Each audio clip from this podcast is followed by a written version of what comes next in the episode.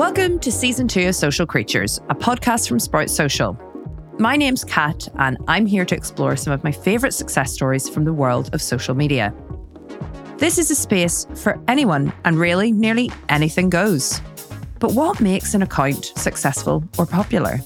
Honestly, it's hard to know, but that is what we're here to find out. Throughout the series, we'll talk to the brains behind some of the best accounts that you know and some that you don't know yet to explore the way that these businesses, organisations, and individuals have achieved their success on social media, and crucially, how you can do it too. The online world of professional athletes is a wonderful place for sports stars to connect with their supporters and build their brand. But it also has a dark side. Online abuse of players seems to be a pervasive problem that can seriously affect the mental health of athletes. FIFPro is a representative body that advocates on behalf of professional sports people and is trying to tackle the issue. We spoke to FIFPro's head of communication, Alejandro Varsky, to try and get to the bottom of the issue and to find out exactly what FIFPro are doing to create a fairer and less toxic environment for all on and off the pitch. So, Alejandro, can you tell us about FIFPro and what it is that you do? FIFPro is the global union for professional football players, the trade union. So, as you know, football players are also workers. People tend to forget that. And as such, they have the right to get together, unionize, and negotiate with their employers. So, each country has its own domestic union that take care of the domestic things. So, let's say the PFA in England looks after the players in, in England. But then you have over 65 unions that then come together as FIFPro, and FIFPro represents them and then the players in global issues. So basically, just to give you an example, FIFPro is independent from FIFA, but FIFA recognizes FIFPro as the official voice of the player. So when there's some kind of negotiation that needs to take place, let's say the international match calendar for to say something, the voice of the players is represented by FIFPro. And my role within FIFPro is the director of communications. Wonderful. And that's interesting that you mention how you work with FIFA because separate, but you do work very hand in hand with them. And you actually used to work at FIFA, didn't you? Uh, I used to work at FIFA for 19 years, basically like my, almost my whole career. And yeah, we we work hand in hand in some topics and then we have different discussions on a different in a different tone as usually happens between mm. employers mm. and, and employees but um but yeah yes. of course of course we recognize each other and we need to work together in to make sure that the players get the best outcome which is in the end our biggest interest so diving right into the issue that we're going to talk about today obviously the world of professional sports has a somewhat unique problem in that there are pretty much at all levels, there's some layers of abuse, and it's often online abuse. So, whether this is towards players or referees, managers, pretty much you name it, there's probably someone out there who has got some sort of dislike for somebody who's associated with the world of football. What are the types of things that we're seeing online directed to players these days? Well, you know, it's, it's funny that you mentioned because in football, in sports, but football in particular, it happens a lot where people think that it's right to abuse players, not only on the online space, also you go to the stadium and, and you see that all the time, which doesn't happen with any other workers. If you go to see a play in a theater and you don't like what you see, you don't get up and start insulting the actors every time they come on stage. Or if you have a doctor's appointment and the doctor takes half an hour more to see you than than it was planned originally. You don't do that either. But when you go to see a player performing uh, and they do something that you don't like, you immediately people immediately get up and insult them and, and, abuse them. And I find that very interesting as such. And and that, that there's an extension of that that is the social media, the digital space, as you said, mm. which is no different. And we as FIFPro in 2021, we did a study, a cross sports study with two other unions, the NBPA and the WNBPA who are actually the, the unions that look after the professional players from the NBA and the women's tournament in the NBA and NBPA. And we monitored for space of four or five months from May to September 21, over 160 accounts of players from both sports, men, women, non-binary players how many comments, abusive comments these athletes were receiving. We were looking specifically at messages targeting the players, which means including their handles on social media and the funding was like horrific like really horrific like not surprising but once you see the data it's really shocking We're looking at over 160 players from basketball and football and more than 1,500 abusive messages targeting wow. them. So you do the math on, on what that means, right? And then, of course, we took different information and, and we found different conclusions into this, right? So, on how some players or those who actually have or show any solidarity with social issues are targeted the most. It's really shocking once you get the numbers and you break it down. So, we're facing a major issue, major problem here. It's so interesting the comparison you made between people don't shout at their doctors if they're a few minutes late. Is it something about people being in a crowd, perhaps, or is it just the passion that people have for the sport? Why do you think people feel the allowance to be able to do this? It's totally horrific. It feels so against how a human would behave as a singular individual. And yet, as you say, en masse, this seems to be something that is very prevalent. What are your thoughts on that? I think it happens because it was allowed to happen for too long. Mm. So then you create the habit that it's fine to do it. Some people say, well, I pay my ticket, so I'm allowed to go and just bring out all my frustrations of my daily life. And I would question that. Like, why is that? Then, of course, there is something about the masses and the way they behave. You know, people, how they behave when they're in the middle of a crowd. Uh, we, you know, we could read this from, from many different angles. But the point to me is like, man, the, sim- the simple answer is because it's been allowed for too long. If the pandemic shows something, is that football can happen with no fans. It can be a bit boring to watch. It loses a lot, but it can happen but it cannot happen without the players. So mm. I think the mm. players, we need to look after the players. And this is a very growing issue that need to be tackled ASAP. Again, going back to your original question, there are many answers to that. I, I would stick to it's been allowed for too long, so people think that's all right. You did mention in your previous answer as well that there is a little bit of a gender you know you you assess the gender of different players as well and like how gender played a role in this um, were there any particular findings there? Was there anything that was particularly different for male, female, or non binary players? Yeah, absolutely. So you know, the the sample of players that we that we follow and monitor for that time, men, eighty percent of the messages were eighty percent with discrimination and homophobic, and for the women, ninety percent were sexist and, homoph- and homophobic, and on top of that, there was a lot constant explicit sexual harassment as well and abuse on social media. So our take on that is basically like the online world is just an extension of the existing gender lack of equality that, that occurs nowadays. There's a lot of misogyny, violence against women, and that's also happening on the on the social media space. You know, with the men, you will notice a big increase, a spike in abuse when they made a big mistake in a game. Let's say they missed a key penalty or also in the tra- around the transfer window when they change clubs there is a lot of abuse as well on the women there is a lot just for the fact of being women which is i don't think it comes as a surprise but again as i said at the beginning once you see the data it's not just a feeling it's not just a guess it's a fact and it's very alarming yeah, it's such a shame to hear because unfortunately, I agree with you. It's not a huge surprise to hear that, but it's just so disappointing to hear. Obviously, FIFPro is the voice of the players. You must know firsthand then the personal toll that this takes on players. Can you tell us a little bit about how this affects players? For sure. I mean, and you know, some, something going back to the previous answer is also the players who were, for instance, transgender. We had a few transgender players on the list, and they were abused and targeted specifically on that which shows that it's it's very related to the personality, not even to the sport. Or, so so we're looking into more than just performance when we talk about abuse, right? Just to comment on the gender part. And when it comes to the effects, we can talk about many effects, but I think there are three or four that are quite specific. One is the mental health. Basically, it's not only what you suffer when you go to the pitch now because you have a phone with you, it follows you 24 7. So if people are abusing you or telling you these kind of things, you see it the last thing that you do when you go to bed is probably check your phone and the first thing you do when you wake up is to check your phone and that's following you wherever you go. So this create a lot of issues around mental health. So anxiety depression sadness. I mean you can you we could go on and on for a while naming this. And then the other topics the performance because of course the mental health issues affect your performance. There's no way that you can just switch that off and go and play and perform at your peak. There is a cover up effect in football that I don't think I don't think this will surprise anyone. But recognizing that you have an issue like this puts you in a position that you look weak towards different people mm. in the mm. industry. Could be teammates, could be coach staff, it could be fans. So many players cannot even admit that they're going through this, which of course brings other type of issues connected to it. And we shouldn't forget, if we need to mention the last one, the effect that this has also in families and the people around the players, because this is directed to player, but it affects the whole group, right? The whole family and stuff. So I think it's a lot.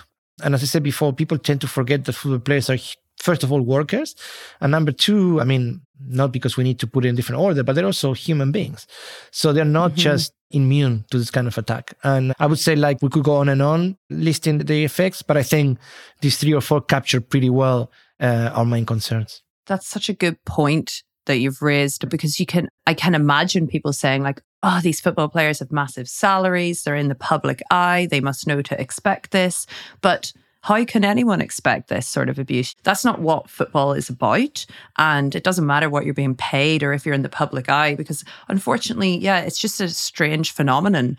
And I wonder then, further to that, they've got processes in place that will help protect people's experiences online. What are social media platforms doing to help these players? Just to start with, not enough. Not enough. Mm. Um, that's why organizations like FIFPro, or recently at the World Cup in Qatar, we partnered up with FIFA to have a proper program of protection and monitoring for football players and other participants of, of the World Cup in Qatar uh, at the end of 2022 is because it's not enough what's in place, right? It's very limited. Just to give you an example, 87% of the abusive messages we identify and reported in the report with the NBPA and the WNBPA are still online. 87%. So that shows you that even if there are certain things in place are not enough. The takedown rate should be way higher. So this you know we can find dif- different reasons to explain this but in our opinion social media lacks viable and worthwhile safe safeguards. And the very few that are in place in some countries are definitely not enough. That's why people like organizations like FIFPro FIFA they need to proactively come out and help right? And this this is due to different reasons. You know, sometimes you can talk about lack of resources. Sometimes you can talk about the lack of understanding of different languages or cultural nuances that might happen. There is abuse in, in, in all languages, in Spanish, in Portuguese, in Arabic, not only in English. What happens with those other languages? How do you monitor those? Yeah, just to summarize, I would say things are done, but not enough and probably everybody listening to this remembers Thierry Henry, the former French player, world champion. He at some point uh, in 2021 decided to go off social media. He shut down his channels and he said something like, until social media platforms react the same way they react when you infringe some commercial rights in your account when it comes to discrimination i will not be back and that's true like if you try to post on social media a video that you don't have the rights for from any of the big leagues in Europe, your account will be shut down immediately. Clearly, there are ways to interact with this in, in, in a bigger scope, but it's not happening. Do you think that there are organizational issues? You touched on this that non English language content moderation is something that is overlooked. Are there other organizational issues that you see within the different platforms that mean that the support isn't there? Or what other things do you think are getting in the way? As I said, it, it can be different things. It can be the lack of resources because, of course, you need a whole team that then reviews, you know, when we report the stuff and we send it to the platform, that they need to review and see if, you know, they're not going to trust 100%. They need, they need to have their own people actually going through the documentation that we send. Maybe they don't have the people. As I said, it's, a, it's the lack of understanding of the cultural differences and nuances. You know, it can be many things. But again, it's, it's not only the platforms, right? Like, governments should be doing stuff, authorities in general should be doing stuff, employers should be doing stuff, clubs, the leagues, uh, the federations. I mean, in the end, the players are representing them as well. And if they have a safe workspace, it's better for everyone.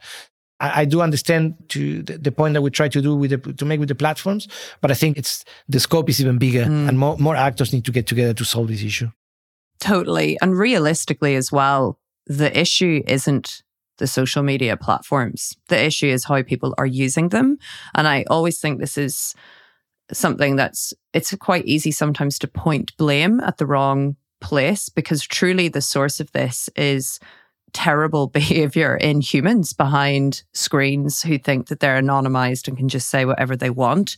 And unfortunately, it's at such a volume that it is difficult to get the safeguards in place, as you say.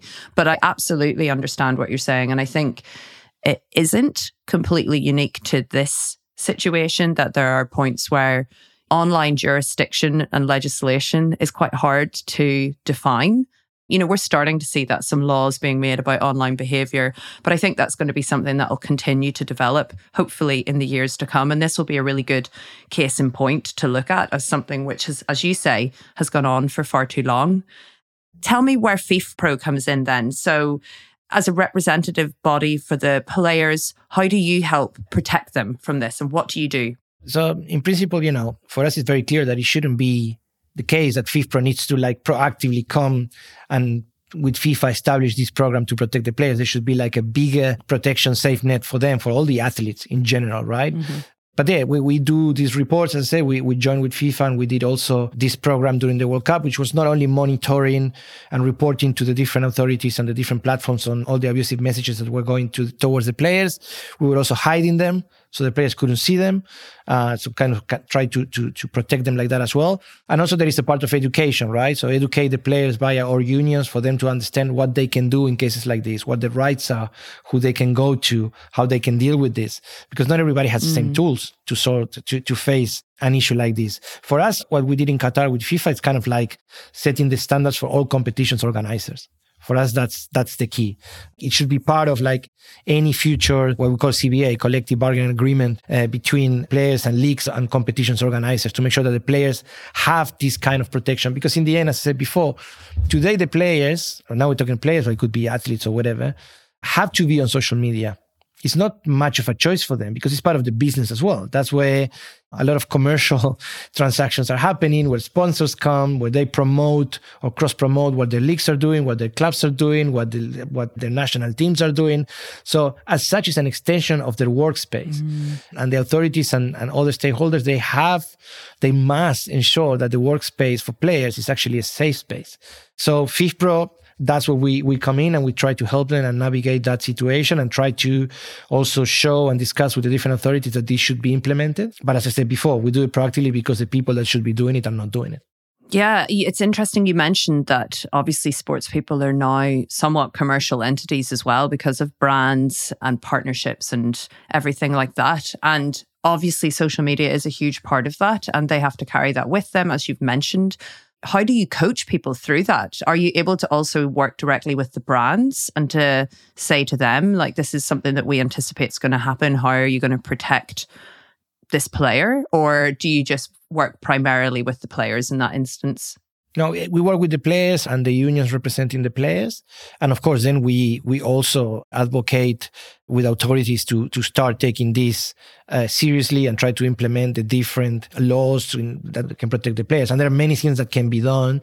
I don't want to get too technical, but there are different ways to actually recognize who's behind each account. Like if someone has a ticket and it's in the stadium, let's say someone has tickets during the World Cup, and it can be identified its account to its ticket that it's a person that's actually abusing players during the matches on social media. Can something be done? Same as you would implement to a fan that just misbehaved in the stadium. As you said, there is a lot to be done because it's a new thing, mm-hmm. not that new, but it's in terms of legislation, it's becoming now very trendy. But no, um, going back to, to your original question, uh, we work most primarily with the players and the unions that represent the players. Do you think that AI could play a part in this in the future? Because I think obviously AI has got loads of different ways that it can be used. And we are increasingly seeing how it can be used on social media. For example, I don't know if you've been on Twitter recently, if you share a news story or you share an opinion of something from somebody else's tweet and they can recognize that you haven't opened it, they will say, Hey, do you want to open this news story before you share it? And that's obviously been a safeguard that's been put in place to protect against spreading of misinformation. I wonder with the advent of things like ChatGPT, do you think that with a, a, bit more of an understanding of what language is, that that could be something that could maybe help in the future? Technology is evolving at crazy pace, right? Like I think 10 years ago, we wouldn't be having this conversation at all. So, for sure, with the technology opportunities come, also risks. If there was no social media, we wouldn't be talking about abuse on social media, but social media is great for many reasons. So I think with all the digital uh, new tools that come up, now you're mentioning artificial intelligence, for sure, there will be things that can be done. I'm, I'm, I'm not exactly sure what that's going to be like, but ideally, there will be a point where you can actually identify every person behind each account and you can hold them accountable of their acts, like as you would do in, in, in the real world, so to speak. But how far that's going to go, I don't know. I do think it's going to be very quick because, as I said, like, you know, the tools that we're getting every year, every five years are like incredible. So hopefully they will help us to solve this issue. At the same time, uh, we don't believe that we need to wait five years or one of these tools to come up. I think we have enough tools now to take action. And we hope that the people that need to take that action do it as soon as possible. Um, I appreciate you saying that social media isn't all bad because obviously that is also something that we believe on this podcast. So I would love to hear how FIFPro uses social media in the work that you do as well. How does social media factor into your communications and work?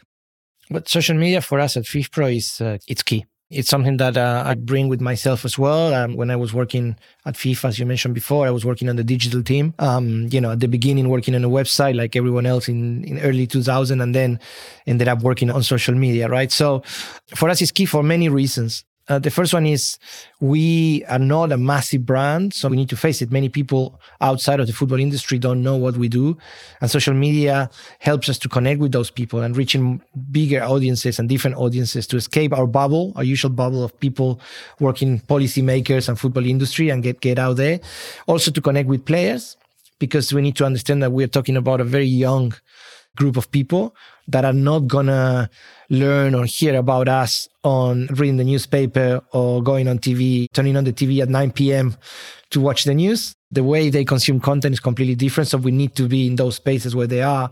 We're looking at people and, you know, who are between 17, 18 and 35. So you name it, right? Mm-hmm. So we do have, um, we use a lot our, our, digital platforms. We have a platform strategy implemented in which we treat each platform differently, understanding who's behind it. So of course, on Twitter, because our following there is a lot of media, sometimes the approach is a bit more serious and more newsy.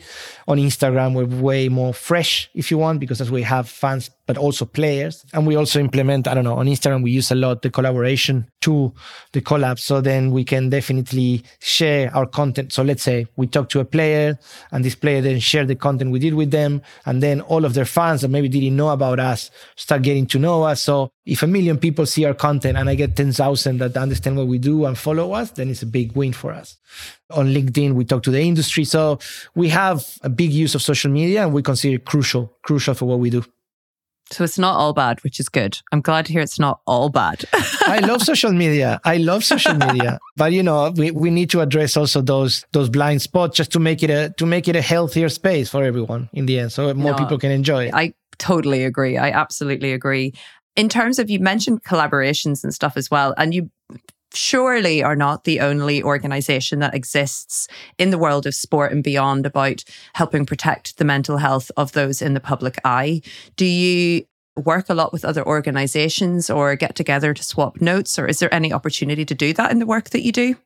Yeah, yeah, we try to, you know, same as as I mentioned, the NBPA or the WNBPA, just to stay in, in, the same topic. We constantly try to find different organizations that can help us in, in, in different ways. Like recently, we launched a collaboration with a um, with a company, an, an organization that is actually developing some devices to find on time and before something happens different uh, cardiac problems or issues in, in athletes. Wow. We're constantly trying to find different people to partner up with to, to do things to benefit the players and we work a lot with data.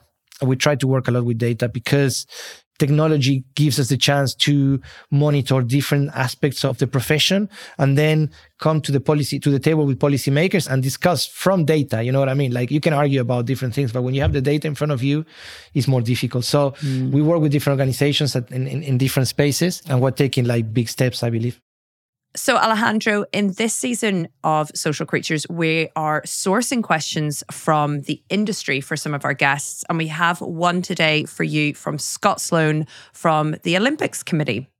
Hi, Alejandro. My name is Scott Sloan. I'm part of the Safe Sport unit at the International Olympic Committee. My question for you today is Can soccer players and the unparalleled platforms that they have be utilised to model more tolerant and safer online spaces? Further, what does FIFPro advise or what resources do you provide victims of such abuse? Yeah, I mean, it, it's undoubtedly we can say that the players have a, a, massive reach and, and impact in by using their own platforms, right? And I think some some players, quite a few players, uh, stars, and also some players that are not stars as such have been doing it. Uh, recently, Mark Anthony Kaye, who's a player from the Canadian national team, he played the World Cup. He's also a member of uh, Global Player Council at uh, FIFPro, was uh, sharing his own story in, in his platforms and by FIFPro as well with a campaign. He was abused heavily. He was a victim of that uh, during the World Cup qualifiers for Qatar a couple of years ago. Um, so he shared his story, trying to basically make sure that more people get are conscious not only of how it happens, but also the, the devastating consequences that it brings to to the players. And and then you have also other players that do it with a different approach. Like recently, two players from the Premier League in England, from Tottenham, decided to leave social media, like Davinson Sanchez and Pedro Porro, which I think is very interesting. It's another way to get a bit of a wave and discussion around it independently of what kind of approach these players take, I think, and we think that um, it's, it's always important to remember that it's not their responsibility to do it. The ones that do it actually sometimes what they're doing is exposing themselves because they get more abuse by doing it. But it's actually the responsibility of the different platforms and the authorities and the employers, leagues, clubs, to be able to to protect these players.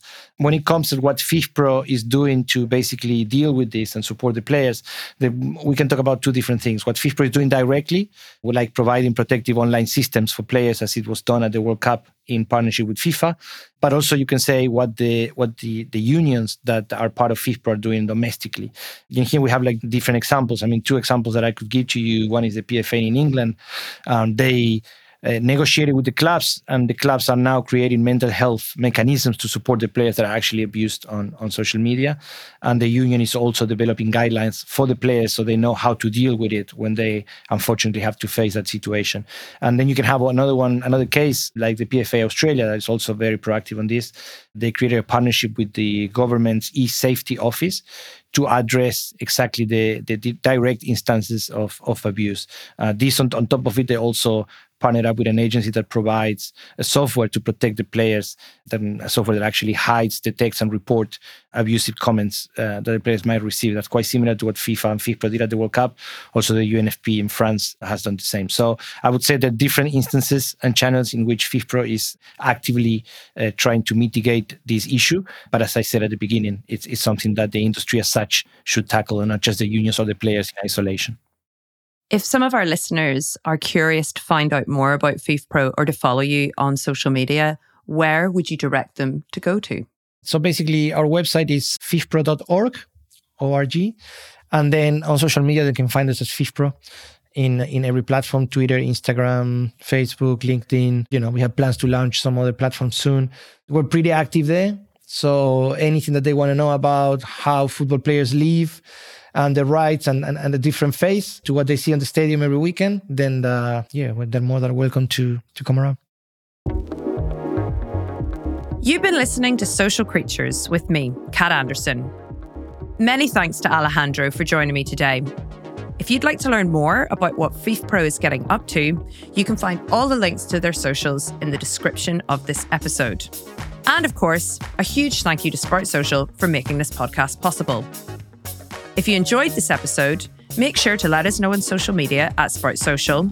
Check us out on the web at sproutsocial.com forward slash social creatures, or subscribe to hear other episodes like this wherever you get your podcasts.